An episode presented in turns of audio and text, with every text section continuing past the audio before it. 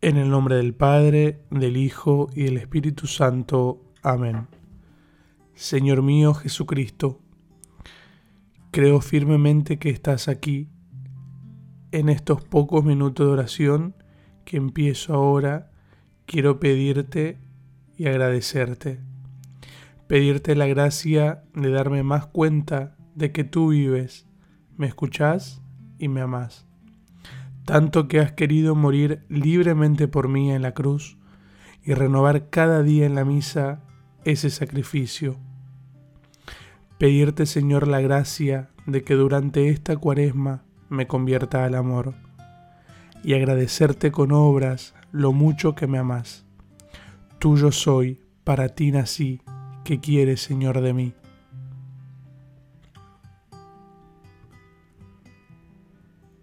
Señor, perdónalos, porque no saben lo que hacen.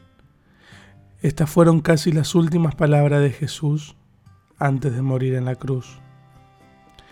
Dios perdona siempre que le pedimos perdón, pero desafortunadamente no todos los hombres tenemos la costumbre de pedirle perdón al Señor. De los tres videntes de Fátima, Francisco es el menos conocido pero en Francisco brilla su humildad y su inquebrantable fidelidad a la gracia. Fue un verdadero contemplativo. El ángel, en su tercera aparición, les dijo, Consolad a vuestro Dios. Estas palabras cincelaron su alma. Su prima Lucía había escrito, Jacinta parecía preocupada con el único pensamiento de convertir pecadores y preservar las almas del infierno. Francisco parecía pensar solamente en consolar a nuestro Señor y a la Virgen, que le habían parecido estar tristes. En cierta ocasión, su prima le planteó un dilema sutil. ¿Qué te gusta más? Consolar a nuestro Señor o padecer por los pecadores para liberarlos del infierno? Francisco, sin titubear, respondió, consolar a nuestro Señor. ¿No te acordás la tristeza de la señora cuando pidió que no ofendiesen más a nuestro Señor, que está muy ofendido? Y añadió, Quisiera consolar a nuestro Señor y luego convertir a los malos a fin de que no lo ofendan más. Le gustaba mucho pensar, dominado por el sentimiento de la presencia de Dios, recibió en la luz que María comunicó a los videntes en las apariciones, discurría estábamos ardiendo en aquella luz que es Dios y no nos quemábamos. ¿Cómo es Dios? Esto no lo podemos decir, pero qué pena que Él esté tan triste si yo pudiera consolarlo.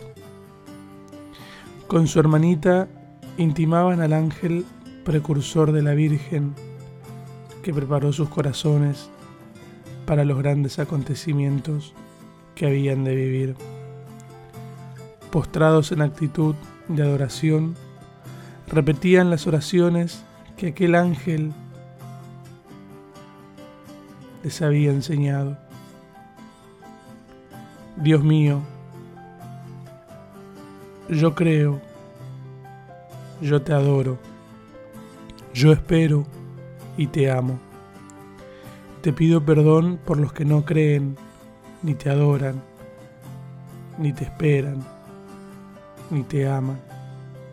Santísima Trinidad, Padre, Hijo y Espíritu Santo, los adoro profundamente y les ofrezco el preciosísimo cuerpo, sangre, alma y divinidad de nuestro Señor Jesucristo, presente en todos los agrarios de la tierra en reparación de los ultrajes sacrilegios e indiferencias con que él mismo es ofendido. Y por los méritos infinitos de su Santísimo Corazón y del Corazón Inmaculado de María, les pido la conversión de los pobres pecadores. Un día Francisco se perdió en el campo. Lucía y Jacinta lo buscaron desesperados. Lo encontraron detrás de unas matas, absorto, de rodillas y ajeno a todo lo externo, diciendo la oración del ángel, Santísima Trinidad. En la cárcel, Jacinta se lamentaba porque sus padres la habían abandonado. Francisco la animó y rezó en voz alta, Oh Jesús mío, por nuestro amor y por la conversión de los pecadores, y allí encerrados entre los presos comunes, cobraban fuerzas rezando el rosario aconsejaba a su madre que nunca dejara de rezar la jaculatoria que la Virgen les había enseñado.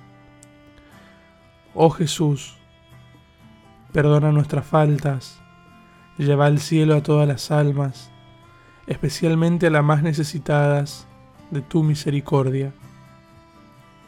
Enfermó gravemente siendo un muchacho. Uno de esos días decía a Lucía, ¿Nuestro Señor aún estará triste? Tengo tanta pena de que Él esté así. Le ofrezco cuantos sacrificios puedo. La víspera de morir se confesó y comulgó.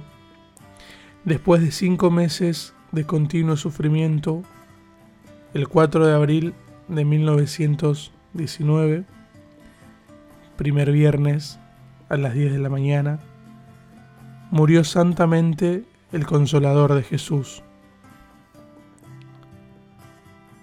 Perdonalos, grita Jesús al Padre. Y es bueno que lo gritemos muchas veces. Si pudiera consolar a Dios, suspiraba Francisco. Sí podemos. Cuando lees noticias en el que se informa de alguien que asesina o secuestra, cuando te enteras de alguien que roba o engaña, cuando pasas por delante de uno de, esos sitios en los que sabes que se ofende a Dios, cuando escuchas insultos o ves peleas, cuando ves publicidad o hacen propaganda de algo que genera mal. Cuando ves y pasas por todos esos lugares, te acordás de pedir perdón por esas personas que no saben lo que hacen. A esto se llama desagraviar, consolar a Dios. Jesús, perdónalos, porque no se dan cuenta, porque no saben lo que hacen.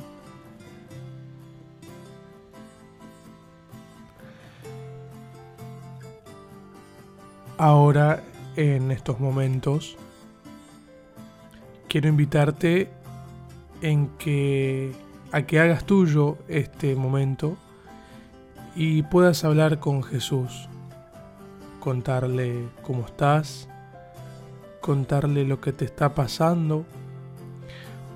Podés rezarle también la oración que rezaba Francisco.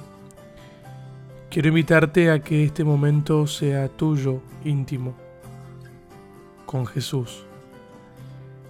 Podés, si querés, pausar este podcast y una vez que hayas hablado con él, una vez que hayas tenido ese ratito con él, puedes volver, le das play y hacemos juntos la oración final para ir cerrando este podcast. No me mueve, mi Dios, para quererte, el cielo que me tienes prometido, ni me mueve el infierno tan temido para dejar por eso de ofenderte. Tú me mueves, Señor, muéveme el verte clavado en la cruz y enjarnecido. Muéveme ver tu cuerpo tan herido, muéveme tus afrentas y tu muerte. Muéveme en fin tu amor de tal manera que aunque no hubiera cielo, yo te amara, y aunque no hubiera infierno, te temiera. No me tienes que dar porque te quiera, pues aunque lo que espero no esperara, lo mismo que te quiero, te quisiera.